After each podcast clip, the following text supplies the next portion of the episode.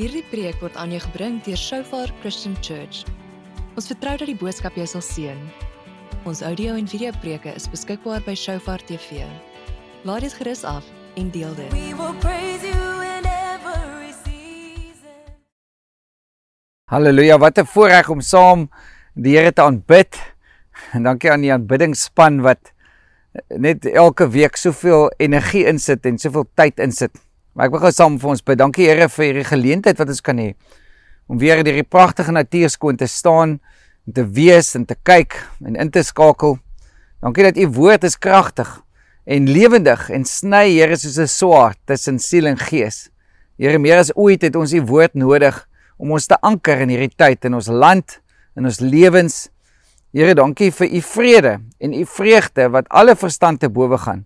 Here, ons kom uh, sê weer ons is onderdanig aan u Here. Ons kom maak onsself nederig voor u en vra Here dat u weer u koninkryk sal laat kom in hierdie week deur ons lewens soos nooit vantevore nie. Ons bid dit in Jesus naam. Halleluja. Ons ehm um, ek dink almal van ons het hierdie laaste paar maande deur 'n paar uitdagende tye gegaan. Soos ek met mense praat, jy weet, meer en meer sien 'n mens, "Jog, party mense het hulle harte so verhard. Party mense het in hulle lewe gekom waar hulle by 'n plek van regte sagmoedigheid gekom het, regte nederigheid. En dis waaroor hierdie reeks gaan, dis waar ons praat. Want ek is ek so mal oor die Bybel, die Bybel wys almal se swakpunte. Van Abraham, Noag regdeur. Die Bybel is nie skaam om weg te steek die mens se menslikheid nie. En ek praat nie hiervan dat ons 'n kaartjie vir mense gee om nou aan te hou sondig en te sê ja, maar ek is maar net menslik en daarom moet die Here se genade genoeg wees vir my sodat ek kan aanhou sondig nie. Nee, dis juis God is groot, God is alles. En dis waaroor ons praat. Ons praat van om onsself te verneder, om onsself nederig te maak voor God. En ek wil lees waar ons laasweek opgehou het. Ons het begin praat oor die storie van Petrus in Lukas 22. Sê die Here vir hom: "Simon, Simon, Satan het aan jou deur kom klop en gevra dat hy jou sal skud soos koring. Maar ek het vir jou gebid dat jou geloof nie sal skibreek lê nie en dat wanneer jy terugkeer na my dat jy jou medegelowiges sal versterk." En dan sien ons hoe Petrus in vers 33 aangaan en hy sê Here ek sal na jou toe gaan, ek sal in die tronk gaan, ek sal doodgaan vir jou. Petrus maak hierdie ongelooflike verklaringe. jy weet. Maar ons weet Petrus het 3 keer vir Jesus verloon. So die vraag is as ons hier kyk na Petrus en soos wat ons die laaste paar weke gekyk het na Paulus se lewe waar Paulus sê, "Sjoe, ek is die minste van die apostels." En aan die einde van sy lewe in Timoteus sê hy, "Ek is die minste van die sondaars. Ek is ek is soos niks." Jy sien voor God is ons niks. As ek en jy dit nie besef nie, maar ons bring ons eie regverdigheid voor hom. Met ander woorde, my werke wat ek gee vir die kerk en dankie vir almal wat nog gee vir die kerk, want die kerk het dit nodig en dis amazing. Maar dit gee nie vir jou regverdigheid voor God nie. Jy weet eendag as jy voor die Here staan, gaan daar nie oranje vlaggies wees wat waai nie. Hy gaan nie sê soos like, ja Here, maar ek ek het mos Sondag kerk toe gegaan en ek het mos ingeskakel op die kerkdienste en ek het ten minste 5 preke 'n week geluister. En en Here, ek was 'n goeie mens, ek het nie geskree op my werkers nie. sien daai is nie regverdige dade nie. Regverdige dade is dade wat uitkom uit gehoorsaamheid omdat ons in ons gebrokenheid vir die Here sê, Here, hierso, ek kom gee my wil oor. En dis wat hier gebeur het met Petrus en wat ons sien in hierdie storie.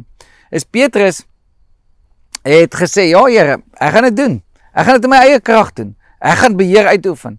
En ons sien hoe hy 3 keer vir Jesus verloon. Maar weer om terug te kom en dis waarop ek wil begin fokus weer. Is Jesus sê vir hom, "Petrus, ek bid vir jou vir een ding, dat jou geloof nie skibreek sal lê nie." Wat beteken dit as ons geloof skibreek lê?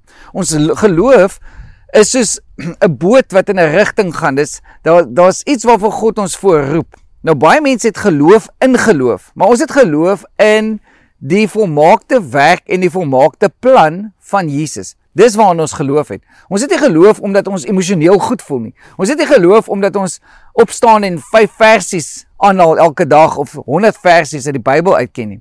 Nee, ons het geloof want Ons kyk in die oë van Jesus. Ons het gesien wat aan die kruis gebeur het. En daarom is ons geloof versterk deur die beloftes van God wat ons in die woord lees, deur die klaargemaakte werk van Christus. Dis wat Hebreërs 12 dan sê, vers 1 en 2, hardloop hierdie wedloop met jou oë gefestig op Christus. Want sien, dit is so maklik om na die toeskouers langs die kant te kyk, want hulle het altyd die toeskouers het almal 'n plan, jy. Ek is die beste tennisspeler as ek voor die TV sit. Ek is die beste rugby speler en sokkerspeler as ek voor die TV sit. En ek het baie kritiek. Maar sjoe, as ek soos 'n Nadal of 'n Federer of 'n Djokovic moet wees, weet jy, daai man kan tennis speel. So ek moet eerder maar stil bly en maar net dit waardeer van hoe ongelooflik hulle kan tennis speel. Ek kan tennis speel, maar nie soos hulle nie. jy weet, want dit is so maklik om 'n toeskouer te wees. 'n Toeskouer kritiseer maklik. 'n Toeskouer, jy weet, kyk na die mense om hom. 'n Toeskouer is emosioneel oor alles. Maar jy en ek weet as ons 'n wedloop hardloop, joe, die bene pyn. Jy moet gefokus wees. En ek onthou eendag toe ons um, kinders nog klein was by die laerskool, nou gaan hulle die 50 meter hardloop. Jy weet en terwyl hier gaan hulle en dis soos mas die ouers raak mos mal. Ouers om die om die baan is asof hulle hardloop asof dit die Olimpiese spele is. So so opgewonde raak ons. En um, ons hardloop en my seun het ook gehardloop en hier's een jokkertjie wat net besluit het luister, hy wil hier af hardloop. Hy het sommer 90 grade gemaak en hy hardloop oor die veld, jy weet. Hier gaan ouma, oupa, almal is hier agter jokkertjie aan, jy weet, om hom te loop vang. want hy, daar's 'n baan waarin jy moet hardloop en jy moet fokus daar want dis hoekom hulle dan nou die mammas aan die einde van die wedloop sit. Daar aan die einde waar mamma sê, "Hey Boeta, kom hier, kom hardloop hiernatoe," jy weet. Ehm um, en so so keer soveel keer aan luister ons na die toeskouers. Maar wat dit ook in Hebreërs 12 sê is as ons hardloop, dan moet ons hardloop met ons oë gefestig op Jesus wat die werk volbring het. Hy het klaar, jy weet, die skaamte, he despised the shame sê die Engels. And he went to sit at the right hand of the Father. Hy het op die regterhand van God gaan sit. sien want dit is wat ons krag gee is nie ons eie vermoë nie. En dis hoekom hierdie reeks gaan juist daaroor dat ek en jy leer om in ons swakheid oor te gee aan God sodat hy kan sterk wees. En Petrus kon dit nie doen nie. Petrus sien ons en dit ons laasweek ook gesien aan die einde van sy lewe Johannes 21 dan gaan hy terug om vis te vang. Hy gaan en sê luister, ek gaan terug na die ou goed toe. En dan staan Jesus weer daar op die see, braai vis en sê luister, kom. Gooi dit net weer. Net soos hy vir Petrus in die begin geroep het. Net so roep hom aan weer in Johannes 21, asof Jesus weer vir hom 'n oop bladsytjie gee.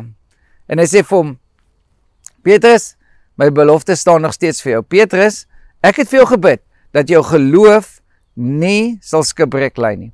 Want sien, die storms van die lewe, die storms van miskien jou finansies, die storms van COVID, gooi vir ons Jy weet en ek het gesien oor hierdie paar maande hoe party mense verskriklik hard en verskriklik te mekaar begin raak het. Want alles wankel, jy weet en um, ek het al die storie vertel, maar ek was eendag in die Parel en en toe wankel alles so want daar was 'n aardbewing. En en hulle sê baie mense raak van hulle kop af as daar 'n aardbewing is want ewe skielik wat jy dink standvastig is is nie meer standvastig nie. Uh, my ouma het altyd 'n storie vertel van in die Ceres aardbewing, Tulbag Ceres aardbewing. Hulle was in Ceres daai tyd hoe hulle almal onder die tafel gaan sit het in die kombuis en daar was 'n groot dik tafel met 'n dik tafelblad. En aan die einde van die aardbewing toe sit hulle almal nou hulle oë is toe daar onder die tafel. Ehm um, toe die tafel geskuif, die tafel was aan die ander kant, jy weet. So hulle het glad nie daarop gefokus dat dat die aardbewing die tafel gaan wegvat nie. So die dit het hulle posisie het hulle nie baie gehelp nie. En en dis so 'n uh, geestelike prentjie van baie mense. Ons vind ons skuilings in goed wat partykeer skuif wanneer die aarde begin skud. En daar's 'n skudding vernaam vir die kerk in die weste. En daar's 'n sif, daar's 'n sifting wat besig is om gebeur. Jy weet, toe ons hierdie ehm um, groot stroopers gehad het op die plaas, dan een van die goed is hy sny die koring, soos hierdie koring oor 'n maand of twee gaan wees hier agter my. Hy sny die koring af, maar dan het hy soos 'n sif, hy daai daai in hy stroper slat hy die die koring. Dit is 'n harde slaan So hy hy kap die koringkorrel uit dat die dat die gemors aan die een kant bly wat jy bale mee gaan maak en die egte koringkorrels na die een kant toe gaan. Jy weet? En en en dis so 'n sif wat jy partykeer moet deurslaan en die Here laat toe dat die duiwel partykeer in ons lewens ons bietjie kom sif. En dan wil ons weghardloop want ag, gaga goed kom uit. Jy weet, al die gaga, al die gemors. En is amper en dit is nou 'n lelike prentjie, maar is amper partykeer soos 'n pitsoor, jy moet jy moet nie gemors uithaal. Maar ons hou nie daarvan nie want ugh, dis gross, jy weet. Maar dis wat die Here met Petrus kom doen het. Hoekom? Want hy wil vir Petrus wys, Petrus, jy moet oorgee. Petrus, jy moet leer om afhanklik te wees van my. En dan sien ons in Johannes 21 hoe Jesus vir hom sê, luister Petrus, net soos ek vir jou gesê het in Lukas, net soos Lukas vir ons sê van wat hy gesê het is, wanneer jy teruggekom het, gaan versterk jou broeders en susters. Jou broers en jou susters. Wees deel van 'n geestelike familie waar jy insaai in hulle lewens in. Want dit wat ek nou in jou lewe gedoen het, raak 'n getuienis. Is dit nie maar die storie van die Bybel nie? Die Here rig iemand in niemand op en maak hom 'n iemand om 'n getuie te wees om anders te bemoedig. En ons moet leer om ander mense te bemoedig. Nou ons bemoedig nie mense net om vir hulle te sê, luister, ja, jy's fantasties, jy gaan dit maak, dis great nie. Ons bemoedig mense eerstens deur vir hulle te bid. Ons bemoedig mense deur die skrif vir hulle te vat. Sê hy, dis die woord van die Here vir jou vir hierdie tyd. Want jy weet dis wat daai Hebreërs ook sê dat hierdie manne van geloof Hebreërs 11 en 12 sê hulle het die beloftes gesien. Hulle hulle het dit gesien.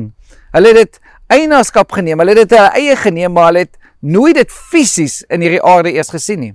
Want hulle het dit gesien hoe God deur generasies hulle oprig en deur die volgende generasie sy koninkryk gaan laat kom. So baie keer wanneer ons in swaar tye gaan, dan moet ons leer om te bemoedig of om te encourage. Maar ons ons bemoedig deur die woord. Ons bemoedig nie net om te sê, "Sjoe, jy weet, uh ek hoop dit gaan goed met jou nie." Ek hoop uh, jy word meer lucky volgende keer want lucky kry jy in 'n lucky packet jy weet. Ons bemoedig mense deur die skrif na hulle toe te vat en ek wil jou aanmoedig as jy in 'n moeilike tyd nou in jou lewe is moenie luister na die opinie van mense nie. Sit die nuusberigte af maak die koerante toe en gaan na die Here toe en vra vir hom Here wat is u woord vir my in hierdie seisoen? Want jy gaan moet vashou aan daai woord. Daai woord gaan partykeer getoets word. Wanneer die sifproses kom, wanneer die skidding kom, dan weet jy wat? Ek is gewortel, ek is geanker. Ons het vir julle 'n paar weke terug hierdie foto's gewys van hier in hierdie area, net hoe hierdie groot bome omgewaai het. En weet jy die krag van bome? En bome sal nie omwaai as hulle klomp in 'n bos bymekaar staan en hulle wortels in mekaar ingeweef is nie. Maar as jy die dis die enkel bome wat omwaai, dis die bome wat in isolasie is wat omwaai. So moet jouself nie isoleer nie. Moet jouself nie onttrek van jou selgroep en van om in te skakel by die gemeente nie. Want dit is so maklik om dit te doen. Baie mense sê ja, dit was so fantasties want is net ek en my familietjie hierdie eerste klomp weke. En dit was fantasties. En ons moet ons lewenstyl aanpas en ons lewenspatrone aanpas. Maar jy kan jouself nie isoleer nie want die wolwe gaan inkom en die wolwe gaan kom byt en hulle gaan nie hulle kan jou nie gaan jou nie aanval van voor af nie maar hulle maak jou moeg. Hulle maak jou moeg tot op so 'n plek waar jy op die ouend net in mekaar stort want jy het nie meer krag nie want jy het nie geëet of gedrink nie. En dis hoekom dit so belangrik is moet jouself nie isoleer in hierdie tyd nie. En dis hoekom ons ook mekaar moet bemoedig. So ek wil jou aanmoedig gaan na mense toe. Sê vir hulle dis die woord van die Here vir jou. En dis hoekom die profetiese woord van die Here so belangrik is. Dis wat wat die Here met Petrus gedoen het. Hy sê vir hom van die begin af en jy kan eintlik 'n studie gaan doen ons het nie genoeg tyd daarvoor vandag nie Maar aan die begin dan sê die Here vir hom Simon Bar-Jona, Simon seun van Jona. Hy hy praat met hom as die Simon.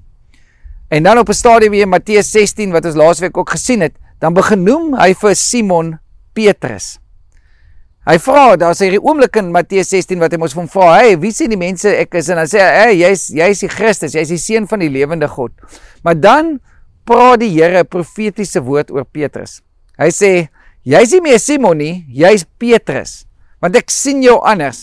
En op hierdie openbaring van wie ek is, gaan gaan ek my koninkryk bou deur jou lewe. En ons het dit gesien. Dan gaan Petrus en hy raak die Kornelius se huishouding aan. Petrus is die eerste een wat wat na die ongelowiges toe kan gaan wat nie Jode is nie. En weet jy die Jode was vasgevang in hulle kultuur, vasgevang in Jerusalem. Hulle het gedink dat die koninkryk net deur hulle gaan kom. Hulle het gedink dat die evangelie net vir hulle is. Jesus het net vir die Jode gesterf. Maar hy het vir almal gesterf. Hy het vir almal in die hele wêreld gesterf. Ha, hy het ook vir ons vyande gesterf. En so, dis so belangrik dat ek en jy instap en besef, sjo, ek het die krag om mense te bemoedig, maar ek moet die Here vertrou vir profetiese woorde. En dit begin by myself. Here, wat is u woord vir my?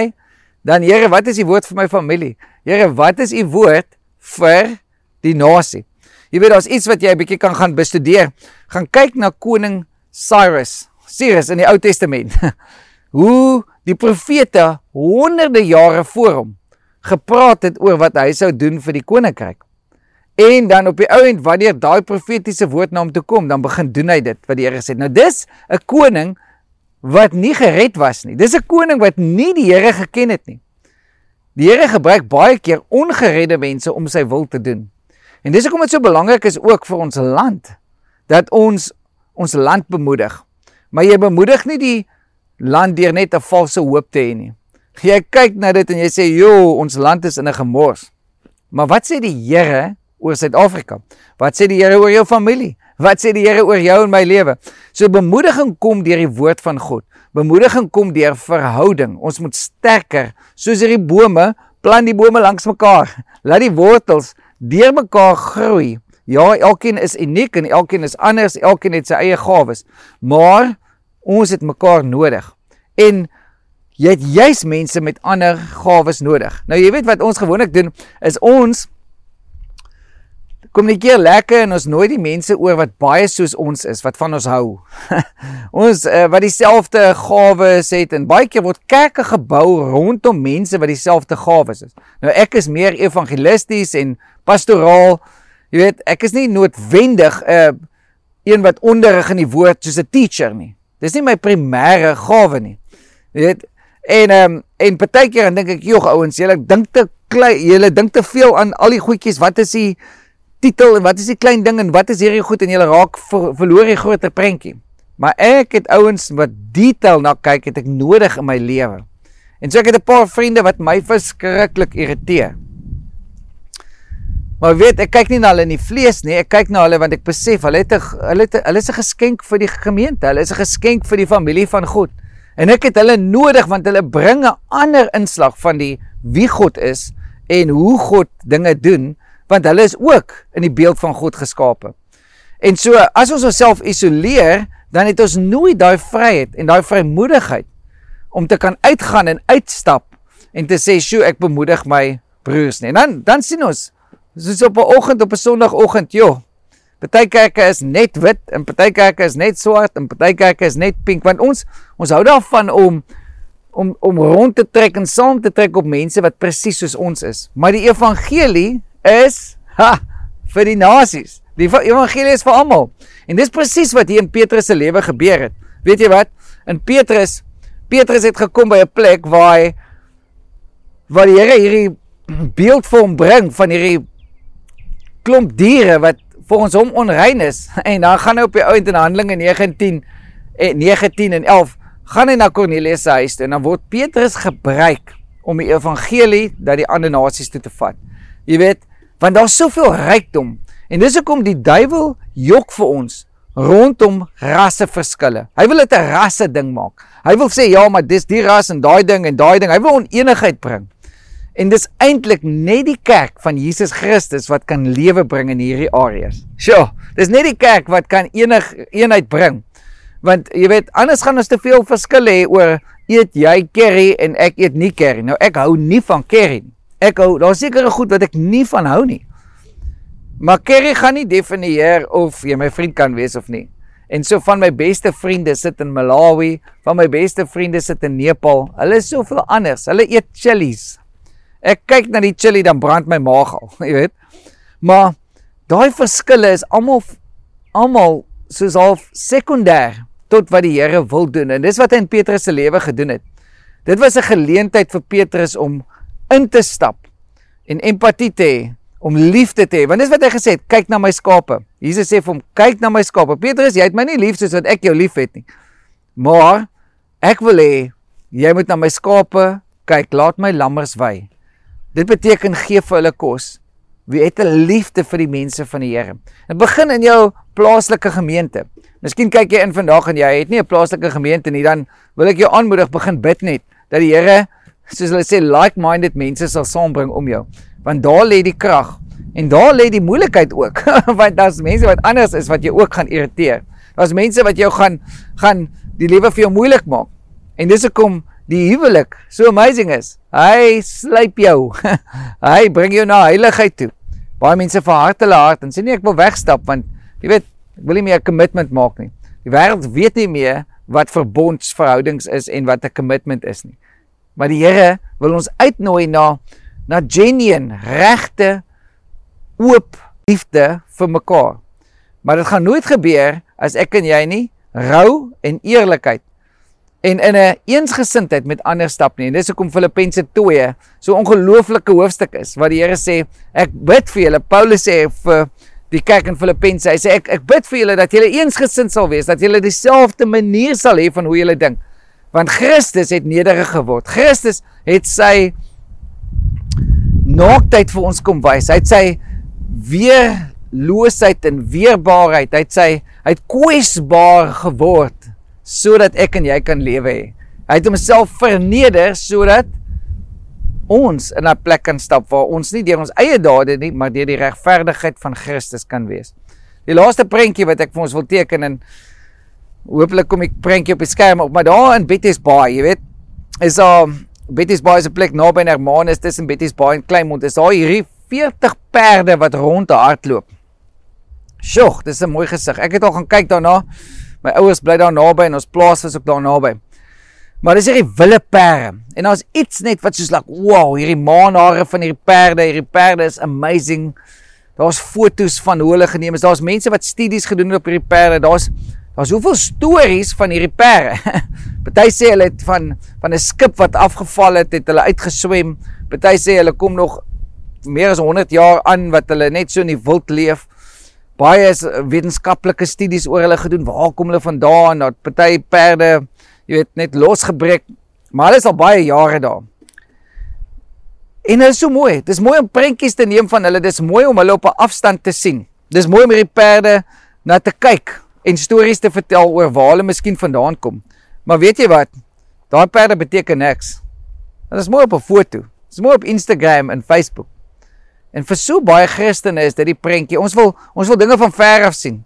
Ons wil ja, dit lyk so mooi. Die dag toe ek so passievol was.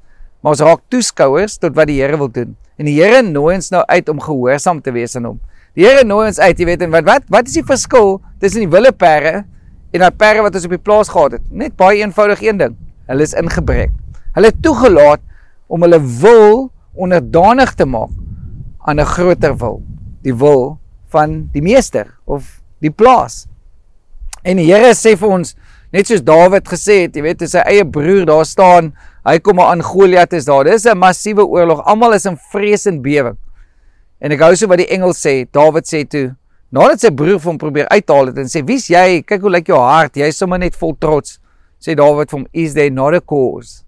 Is there not a cause?" Is daar nie 'n doel nie? Hoekom is ons hier? Die doel is die koninkryk van die Here. Die doel is soveel groter as ek en jy. Die doel is om in te stap, om uit ons gebrokenheid gehoorsaam te word, ons wil onderdanig aan hom te sit en te sê Here, ek is hier om die koninkryk te sien kom, waar almal in vrees en bewering was, soos in Dawid se tyd. Almal luister net na wat Goliat sê. Almal luister net na wat net wat die nuus sê. Almal luister na wat by Senekal gebeur en oral oor. Maar die Here sê, "Wil jy luister na my? Wil jy my profetiese woord vir jou lewe en begin stap in dit. Begin vra hom vir dit. Gaan stoei met die Here eerste oor wat hy vir jou sê en wat hy oor jou familie sê en wat hy oor ons nasie sê. Want jy weet, ons kan nie meer ons ore uitgee vir wat ander mense sê en die opinie van mense nie, want dan verloor ons die vrees van die Here. En so die uitnodiging vandag is weer, Here kom praat met ons. Here kom spreek u woord oor ons nasie. Here kom spreek u woord oor my lewe sodat ek kan stap in dit wat U vir my voorgeroep het. Ek wil net soos daai wille perde wees wat mense fotootjies van kom neem nie. Here, ek wil instap in U wil in en ek wil onderdanig wees in U wil en ook soos die Engels sê submit to one another in the fear of the Lord. Wees onderdanig aan mekaar in die vrees van die Here. Ek wil in 'n plek le leef waar my wortels met ander mense in 'n woud vas is sodat as die winde kom van die lewe dat my geloof nie sal skipbreek lê nie omdat Jesus vir my bid maar ook omdat ek geleer het om my broers en my susters te versterk om om saam met hulle te leef om saam in hulle profetiese gawes te wees so kom ek bid vir oggend en vandag saam vir jou dat die Here weer vir jou sal versterk. Dat die Here vir jou daai krag sal gee en daai lewe sal gee om op te staan en te sê Here, ek wil nie my geloof laat dit skibreek lê nie, maar Here, ek wil instap en ek wil u profetiese woord oor my lewe en oor my nasie. Ek wil luister daarna. So kom ons bid saam. Dankie Here vir die ongelooflike geleentheid wat ons het om in te skakel by wat u sê. Here, ons wil u nuusberig luister. Here, soos baie mense elke aand na die nuus luister, dan is dit eintlik van goed wat deur die dag en gister gebeur het. Maar Here, wanneer ons na u nuus luister, dan vertel u vir ons wat in die toekoms gaan gebeur. En dankie Here vir u profetiese woord want u wil is perfek. En ons wil onderdanig wees aan u wil, aan u lewe in ons en deur ons. Here, en ek bid vir daai wat weer moet gaan afstof daai woorde wat u oor ons gepraat het. Here, waar daai deure begin roes het, Here, daai roes kom vasdruk. En Here, ek bid vir 'n vrymoedigheid weer om te luister na wat u sê en wat u alleen sê. Dankie vir u lewe. Dankie Here vir elkeen wat inluister dat u weer sal krag gee en lewe en oorvloed.